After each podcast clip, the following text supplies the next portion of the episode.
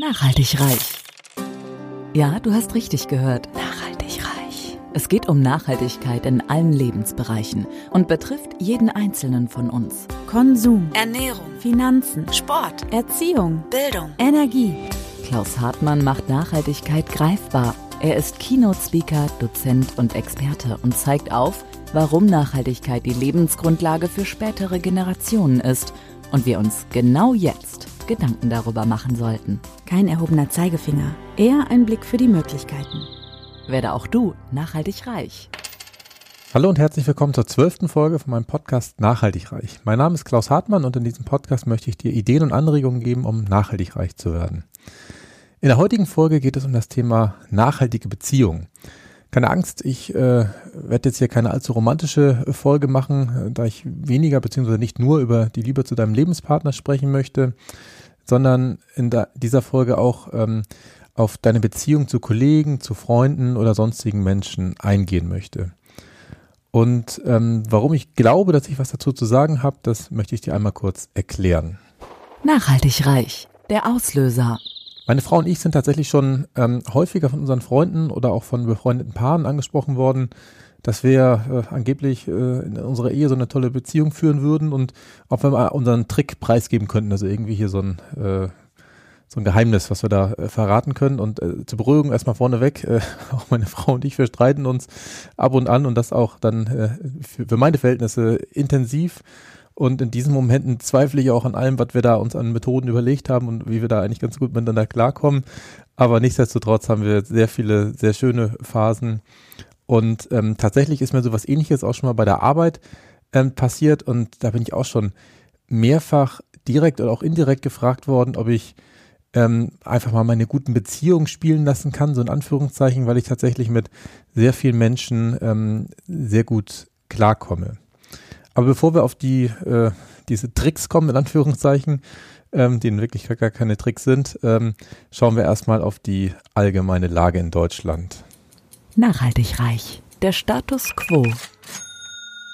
Ja, tatsächlich ist es gar nicht so leicht in Deutschland ähm, Indikatoren zu finden zum Thema nachhaltige Beziehungen, weil es natürlich jetzt für normale, ähm, ich sag mal, Freundschaften oder so keine Statistiken gibt, die da äh, mitgeplottet werden. Aber was es natürlich in Deutschland gibt und wo auch sehr genau Buch geführt wird, äh, ist das Thema Scheidungen und äh, diese Scheidungsquote, ähm, die es gibt in Deutschland, die betrug im Jahr 2018 ziemlich genau 33 Prozent. Das bedeutet, dass auf ähm, jede neu geschlossene Ehe ähm, eine, nee, andersrum, dass auf drei neu geschlossene Ehen äh, praktisch eine geschiedene Ehe zukommt. Und ähm, was mich tatsächlich überrascht hat, ist, dass dieser Trend bereits seit dem Jahr 2003 rückläufig ist. Und im Jahr 2003 war ähm, diese Scheidungsquote bei ähm, 56 Prozent. Das heißt, äh, in 2003 ähm, ist praktisch, ich kenne die Zahl nicht, irgendwie 300.000 Eheschließungen so in der Größenordnung tippe ich mal, waren es und da waren tatsächlich 150.000 Scheidungen und das heißt oder etwas mehr sogar als die Hälfte und das war wirklich extrem hoch und ähm, wahrscheinlich haben wir jetzt auch in den letzten 20 oder 30 Jahren eine so eine Art Übertreibung gesehen, denn tatsächlich im Jahr 1960, also schon vor ganz langer Zeit, vor 60 Jahren, lag die Scheidungsquote in Deutschland noch bei 11 Prozent, also viel, viel niedriger als heute. Und ähm, dass sich das praktisch verändert hat, das hängt damit zusammen, das wusste ich auch vorher nicht, dass bis 1976 das sogenannte Verschuldungsprinzip in Deutschland äh, Gültigkeit hatte und danach das Zerrüttungsprinzip äh, angewandt wurde. Und äh, was diese zwei Prinzipien sind, die erkläre ich euch einmal. Also davor dieses Verschuldungsprinzip vor 76, ähm, da musste dem Ehepartner praktisch eine schuldhafte Eheverfehlung nachgewiesen werden, um äh, geschieden zu werden. Und ab 1976 hat man gesagt, boah, das ist ja ganz schön kompliziert, äh, das immer so lückenlos nachzuweisen. Und beim Zerrüttungsprinzip wurde dann gesagt, ähm, dass es praktisch so ein Stück liberaler wurde und gesagt wurde, ähm, dass die Feststellung reicht, dass die Ehe zerrüttet ist und damit gescheitert ist und dass praktisch allein dieses Scheitern der Ehe den Rechtsanspruch äh, auf eine Scheidung begründet und jetzt nicht noch irgendwie kompliziert ein Schuldiger äh, ermittelt werden muss, wer dann jetzt das verursacht hat und wer mehr oder weniger schuld ist, sondern einfach, wenn es nicht mehr geht, dann, dann ist Feierabend. Und dadurch und wahrscheinlich auch durch eine äh, Reihe anderer Gründe sind natürlich dann die Scheidungsquoten in den letzten Jahrzehnten stark angestiegen bei den anderen Gründen denke ich daran, dass äh, natürlich heutzutage die Frauen ähm, in der Regel durch eine bessere Ausbildung und auch durch eigene Erwerbstätigkeit finanziell natürlich ein Stück weit unabhängiger sind von ihrem Ehemann und auch, keine Ahnung, früher durfte man ja kein eigenes Konto als Ehefrau öffnen, also ein Kram. Ähm, ich glaube, da hat sich relativ viel entwickelt und ähm, dadurch hat sich diese Scheidungsquote tatsächlich in den letzten Jahren in Deutschland extrem nach oben bewegt und hat sich jetzt äh, tatsächlich auf so 33% oder 30 bis 35 Prozent einnivelliert. Übrigens auch interessant und spannend, Eheverträge helfen dabei auch nicht wirklich. Äh, da praktisch bei Ehen äh, mit einem Ehevertrag die Scheidungsquote in den letzten Jahren sogar noch höher gewesen ist als die durchschnittliche. Also äh, das äh, hilft auch nicht. Und zu Verträgen habe ich ja eh meine ganz eigene Meinung. Ich bin ja äh, der Meinung, dass Vertrag oder der Ausdruck Vertrag von Vertragen kommt. Und wenn man das einmal verstanden hat, dann braucht man in meinen Augen häufig auch gar keine äh, Verträge mehr, weil es sowieso äh, alles gut ist. Tatsächlich gibt es aber noch einen zweiten Bereich, der statistisch auch sehr gut erfasst ist. Ähm, und zwar äh, das Thema gute Beziehungen ähm, beim Thema Jobvergabe. Und zwar ist es da auch so, dass praktisch da äh, gute Beziehungen häufig helfen. Und zwar gibt es da eine Studie der EU-Kommission, dass ähm, rund ein Drittel aller europäischen Arbeitnehmer zwischen 16 und 29 Jahren ihre Jobs über persönliche Kontakte finden. Das heißt, ähm, wenn man sich ein eigenes Netzwerk aufgebaut hat und ähm, ich sag mal seine Beziehung nachhaltig pflegt, ähm, führt das in einem Drittel der Fälle tatsächlich dazu, dass man dann auch ähm, seine Arbeitsstelle findet. Und in einer weiteren Studie ist für Deutschland sogar nachgewiesen worden, dass rund 40 Prozent, also nochmal mehr der offenen Stellen über Beziehungen vergeben werden. Und damit ist tatsächlich äh, das Netzwerken die erfolgreichste Einzelstrategie bei der Jobsuche. Und wenn man dann nochmal einen Schritt weiter geht, ähm, bei Führungskräften und Managern ist es noch extremer. Da werden sogar rund 70 Prozent aller Führungspositionen in Deutschland über Beziehungen besetzt. Das heißt, ähm, wenn man da halt ein ja, funktionierendes oder intaktes Netzwerk hat, ist das im Prinzip tatsächlich ein sehr guter Garant dafür, ähm, ja, an seine Wunschtätigkeiten heranzukommen. Nachhaltig reich. So könnte man es auch machen. Folgende möchte ich euch ein paar Methoden vorstellen, ähm, die ich für mich gefunden habe und ganz gut finde. Das soll wirklich nicht heißen, dass das äh, für alle Menschen perfekt ist, aber ich fühle mich mit diesen äh, Methoden tatsächlich sehr wohl und, und meine Frau auch. Deswegen äh, möchte ich euch das mal erzählen. Aber als erstes äh, möchte ich euch tatsächlich eine kurze Geschichte erzählen, die ähm, ja, bei uns tatsächlich äh, sich vor ein paar Monaten äh, oder ergeben hat. Und zwar ähm, saß ich abends mit den Kindern beim Abendbrotstisch und ähm, es gibt tatsächlich so Tage, an denen ich so richtig wütend werde und auch tatsächlich äh, immer noch äh, so, so richtig Wut in mir spüre, wenn zum Beispiel beim Abendessen das Trinken umgestoßen wird und alles schwimmt und ich dann da wirklich da die ganzen Lebensmittel wieder trockenlegen kann und irgendwelche Sachen abtrocknen kann. Und es gibt diese anderen Tage, ehrlicherweise ähm, sind die nicht in der Mehrheit, da wische ich einfach diese ganzen eingesifften Lebensmittel voller Freude und guter Laune ab. Und ähm, da habe ich mich gefragt vor ein paar Monaten, ähm, woran liegt das? Und dann habe ich festgestellt, dass es tatsächlich davon abhängig ist, wie, wie der Verlauf davor gewesen ist. Also wie ähm, der Tagesverlauf war. Und das Ganze stelle ich mir wie so eine Art Konto vor. Und ähm, ich nenne es auch Beziehungskonto, habe dazu auch ein bisschen recherchiert. Diesen Begriff gibt es tatsächlich, Beziehungskonten. Äh, man spricht da von emotionalen Beziehungskonten und ähm, die funktionieren so ganz ähnlich wie ein ähm, normales Bankkonto. Wenn ich oder die Kinder tagsüber schon extrem viel auf dieses Beziehungskonto eingezahlt haben, dann hat man ein Guthaben, von dem man ähm, zehren kann. Das heißt, ähm, wenn ich tagsüber schon schöne Momente mit den Kindern hatte und ich tatsächlich selber eingezahlt habe. Darum geht's. Es geht gar nicht darum, dass andere Menschen da irgendwas machen, sondern ich kann da aktiv was für machen. Wenn ich auf das Konto eingezahlt habe, dann kann da abends umfallen, was will. Äh, ich bleibe in meiner Mitte und alles ist gut und alles ist entspannt. Ähm, und tatsächlich ist mir dann aufgefallen, dass ich das so ähnlich auch bei der Arbeit schon seit Jahren, äh, ich ehrlicherweise schon seit Jahrzehnten, muss ich jetzt mittlerweile fast sagen, mache. Und zwar, ähm, ich spreche immer mit meinen Abteilungsleiterkollegen präventiv einmal die Woche. Also das habe ich mir angewöhnt mit den Abteilungsleiterkollegen, wo wir halt regelmäßig äh, was arbeitsmäßig zu tun haben und wo ich auch weiß, dass meine Mitarbeiter ab und zu ähm, miteinander im Kontakt sind und sich äh, Schnittstellen ergeben, Da treffe ich mich mit jedem Kollegen einmal die Woche, eine halbe Stunde, eine ganze Stunde, je nachdem. Und häufig haben wir auch gar keine Themen, die wir besprechen. Ähm, sondern einfach durch diese äh, Regelmäßigkeit des Treffens äh, zahlen wir immer wieder auf unsere Beziehungskonten ein, haben natürlich, wenn wir uns eh treffen, immer irgendwas zu erzählen. Manchmal ist es auch was Privates. In der Regel findet man aber immer irgendwas Betriebliches, über was man sprechen kann. Und ähm, der große Vorteil, den ich dabei sehe, ist, dass wir uns im Laufe der Zeit immer besser verstehen und ähm, in den Situationen, wenn dann ein Thema gelöst werden muss, wenn wir ein Problem haben, dann bekommen wir das meistens immer sehr viel schneller hin, weil ich, ähm, ja, weil wir uns praktisch schon super aufeinander eingestellt haben. Wir wissen, wie wir miteinander umgehen müssen.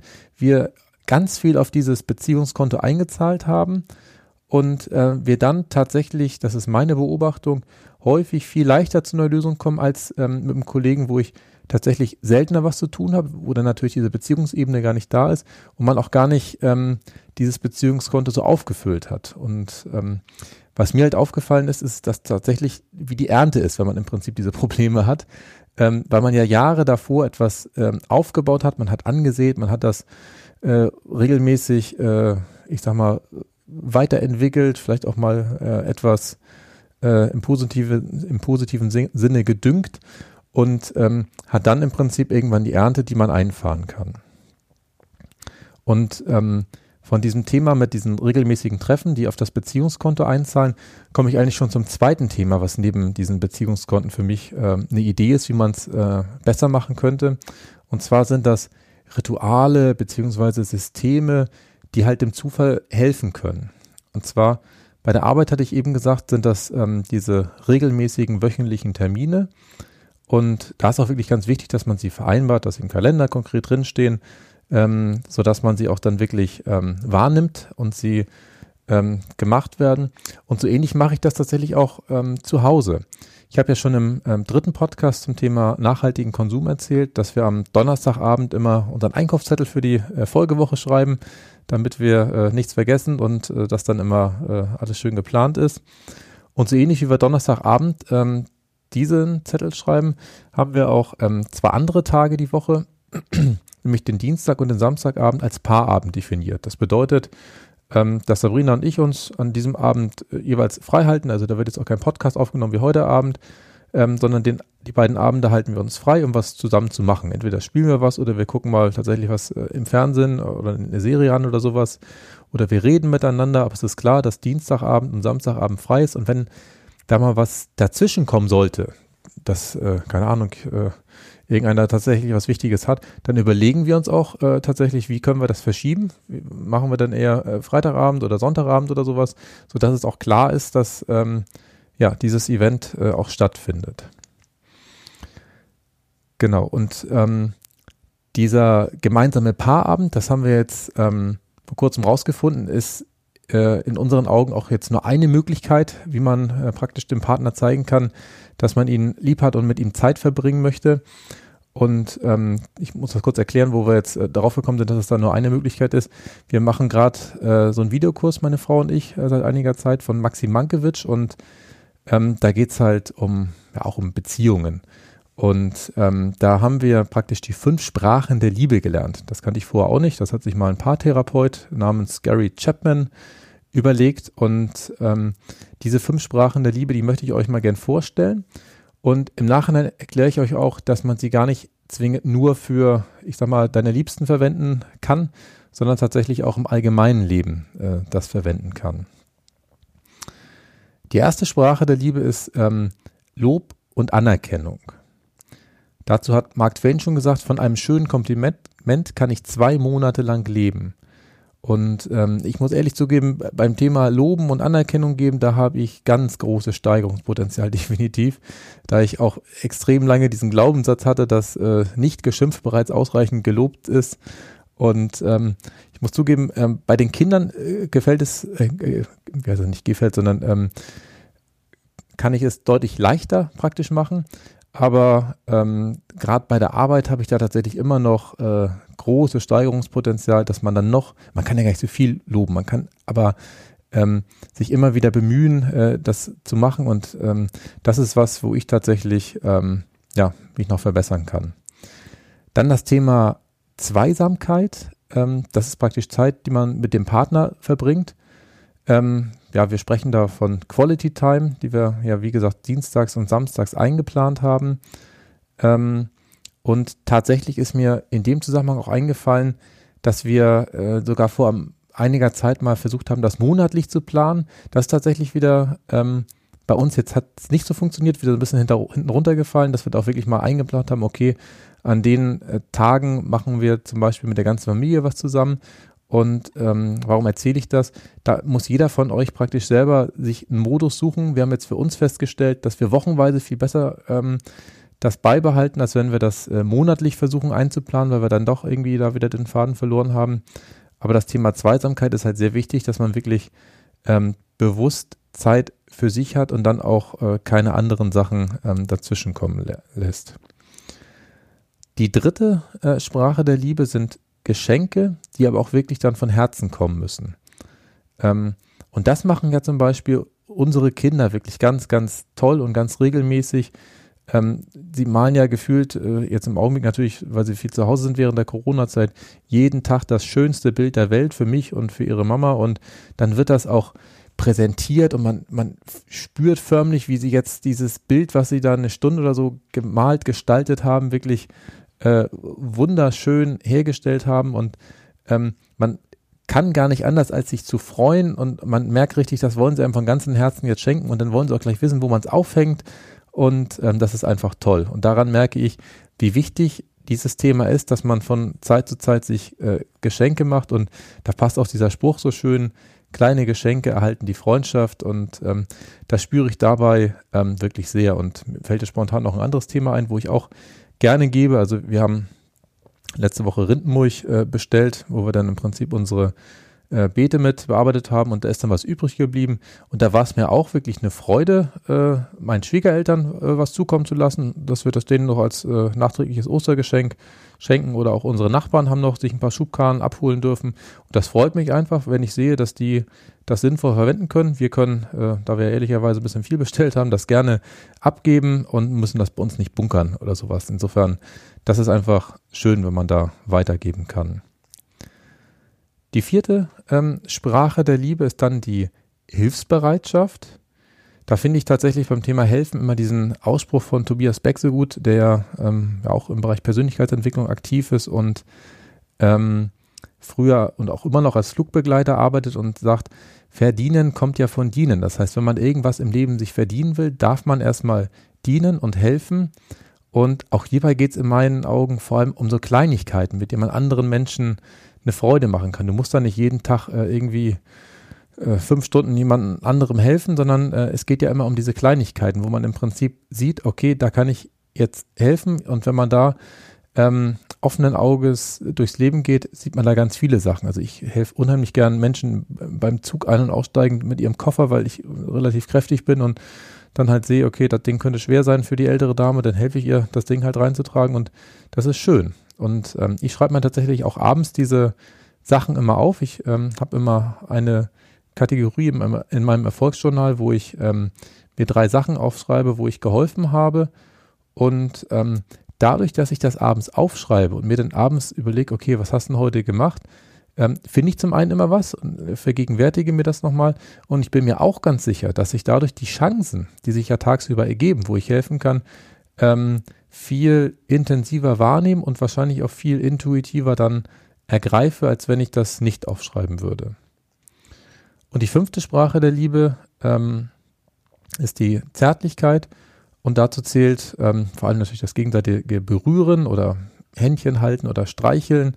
Und ähm, das merke ich tatsächlich auch intensiv bei unseren Kindern, wie wichtig das für eine ähm, gute Beziehung ist. Und zum Beispiel bei unserem Sohn Bjane, der als Säugling tatsächlich gar nicht so extrem kuschelig war. Das war unsere Tochter Milena viel mehr. Der ist mittlerweile auch voll auf den Geschmack gekommen und äh, genießt das sehr, den intensiven Körperkontakt. Und da gibt es ja auch Studien zu, wenn Kinder ähm, oder Heranwachsende diesen Körperkontakt nicht haben, da werden ja auch ganz viele Fähigkeiten nicht ausgeprägt und ähm, tatsächlich gibt es ja auch Untersuchungen, die ähm, feststellen, dass der Mensch gar nicht lebenswert ist, wenn er praktisch keine ja, Berührung wahrnimmt. So, und jetzt ist aber entscheidend, das waren jetzt diese fünf ähm, Ja, Sprachen der Liebe, ich wiederhole sie gerne nochmal. Lob und Anerkennung, Zweisamkeit, Geschenke, Hilfsbereitschaft und Zärtlichkeit. Und entscheidend ist jetzt hierbei, ähm, dass du die Sprache von deinem Partner oder von deinen Kindern oder von deinen Arbeitskollegen oder wen auch immer kennst und auch sprechen kannst. Ähm, weil es bringt ja nichts, wenn du praktisch anderen äh, das äh, tust, was die praktisch, äh, nee, was du gerne haben möchtest. Das war auch erstmal ein erster Ansatz, überhaupt äh, was zu machen. Aber tatsächlich ist es viel wichtiger, dass du in Erfahrung bringst, was andere Menschen dann gerne mögen. Und bei uns ist es zum Beispiel so, dass meine Frau Sabrina tatsächlich sehr, sehr gerne Geschenke bekommt und sich auch davon überraschen lässt, was mir persönlich überhaupt nicht wichtig ist. Also ich äh, merke auch äh, zu Geburtstag oder zu Weihnachten, mir ist das gar nicht so wichtig, dass da jetzt irgendwie ein tolles Geschenk kommt. Ich mag es vielmehr, dann mit den Menschen zusammen zu sein und eine schöne Feier zu haben. Und ähm, es reichen aber auch in der Regel Kleinigkeiten. Zum Beispiel, als ich ähm, meinen ersten Podcast, äh, äh, mein erstes Podcast-Interview aufgenommen hatte, damals in, in Bremen, da habe ich auch so eine kleine Packung Popcorn mitgenommen, wo ich dachte, okay, das kriegst du gerade noch in deine äh, Reisetasche im Zug mit rein. Und das hat eine riesige Freude ausgelöst. Ähm, was die, diese kleine Tüte Popcorn für ein paar Euro gemacht hat, das hätte ich äh, in der Form gar nicht erwartet und habe es dann erst im Nachhinein verstanden, weil ich da nämlich aus Versehen in Anführungszeichen genau ihre Sprache der Liebe gesprochen habe. Nachhaltig reich. Das kannst du konkret tun. Frag du doch einfach mal deinen Partner oder jemand anderes in deinem Leben, der dir wichtig ist, welche Sprache der Liebe ihn oder sie besonders anspricht. Und da möchte ich jetzt wirklich den Schwung bringen, auch in Richtung ja, Freunde oder Arbeitswelt. Ähm, die Sprachen der Liebe, bin ich mir ganz sicher, die muss man nicht nur zwingend äh, mit seinem Partner sprechen können, sondern die sind wahrscheinlich auch im Berufsumfeld genauso wichtig, dass man da einfach mal in Erfahrung bringt, was jemand lieber will. Ob jetzt jemand eher gelobt werden möchte oder ob es eher darum geht, ab und zu wirklich mal eine Gratifikation in Form eines äh, Geschenks äh, zu bekommen oder man tatsächlich eher Hilfsbereitschaft signalisiert. Ähm, gut, beim Thema Zärtlichkeit am Arbeitsplatz bin ich mir jetzt gerade unsicher, ob das so clever ist. Da weiß ich noch nicht, äh, wie man das äh, unterbringt. Aber ähm, ich glaube, die anderen vier Sprachen der Liebe, die sind auch da tatsächlich gut geeignet und äh, nimm dir einfach mal eine Person vor und erklär mal das Modell und dann kannst du einfach mal hören, wo die Person am ehesten drauf anspringt. Nachhaltig reich. Das Wichtigste nochmal in 60 Sekunden. In der heutigen Folge habe ich dir drei Ideen bzw. Anregungen zum Thema nachhaltige Beziehungen gegeben. Das erste war das, Thema Beziehungskonten. Ähm, da passt auch wieder die Analogie zum Wald sehr schön, dass man halt auf diese Beziehungskonten mehr einzahlen sollte, als abheben sollte. Also genau wieder so ähnlich wie beim Wald, dass man da halt nur so viel ernten sollte, wie nachwächst. Das zweite war das Thema, ähm, benutze Rituale oder auch feste Systeme, um auf die Beziehungskonten einzahlen zu können, zum Beispiel durch feste Termine im Kalender mit deinen Arbeitskollegen oder auch ähm, um Quality Time oder ähm, ja, Zweisamkeit mit deinem Partner zu erleben. Und das dritte war ähm, das Thema äh, fünf Sprachen äh, der Liebe, die ich einmal vorgestellt habe, ähm, die nach meinem Verständnis gar nicht nur auf Paarbeziehungen beschränkt werden müssen. Ähm, okay, wie gesagt, äh, bis auf das Thema Zärtlichkeit, das würde ich jetzt nicht empfehlen, das am Arbeitsplatz auszuprobieren. Aber ansonsten bin ich mir ganz sicher, kommen diese ähm, Sprachen der Liebe auch äh, im Berufsalltag sehr gut an. Ja, damit sind wir auch schon am Ende dieser äh, heutigen Solo-Folge zum Thema nachhaltige Beziehung. Ich hoffe, dass ich dir ein paar spannende Impulse geben konnte und freue mich wie immer über Fragen und Kommentare und Anregungen zum Thema Nachhaltigkeit, die ihr mir wie immer unter podcast.klaushartmann.de zusenden könnt. Bis zum nächsten Mal. Tschüss. Nachhaltig reich. Kein erhobener Zeigefinger, eher ein Blick für die Möglichkeiten. Und mehr Möglichkeiten findest du im www auf klaushartmann.de.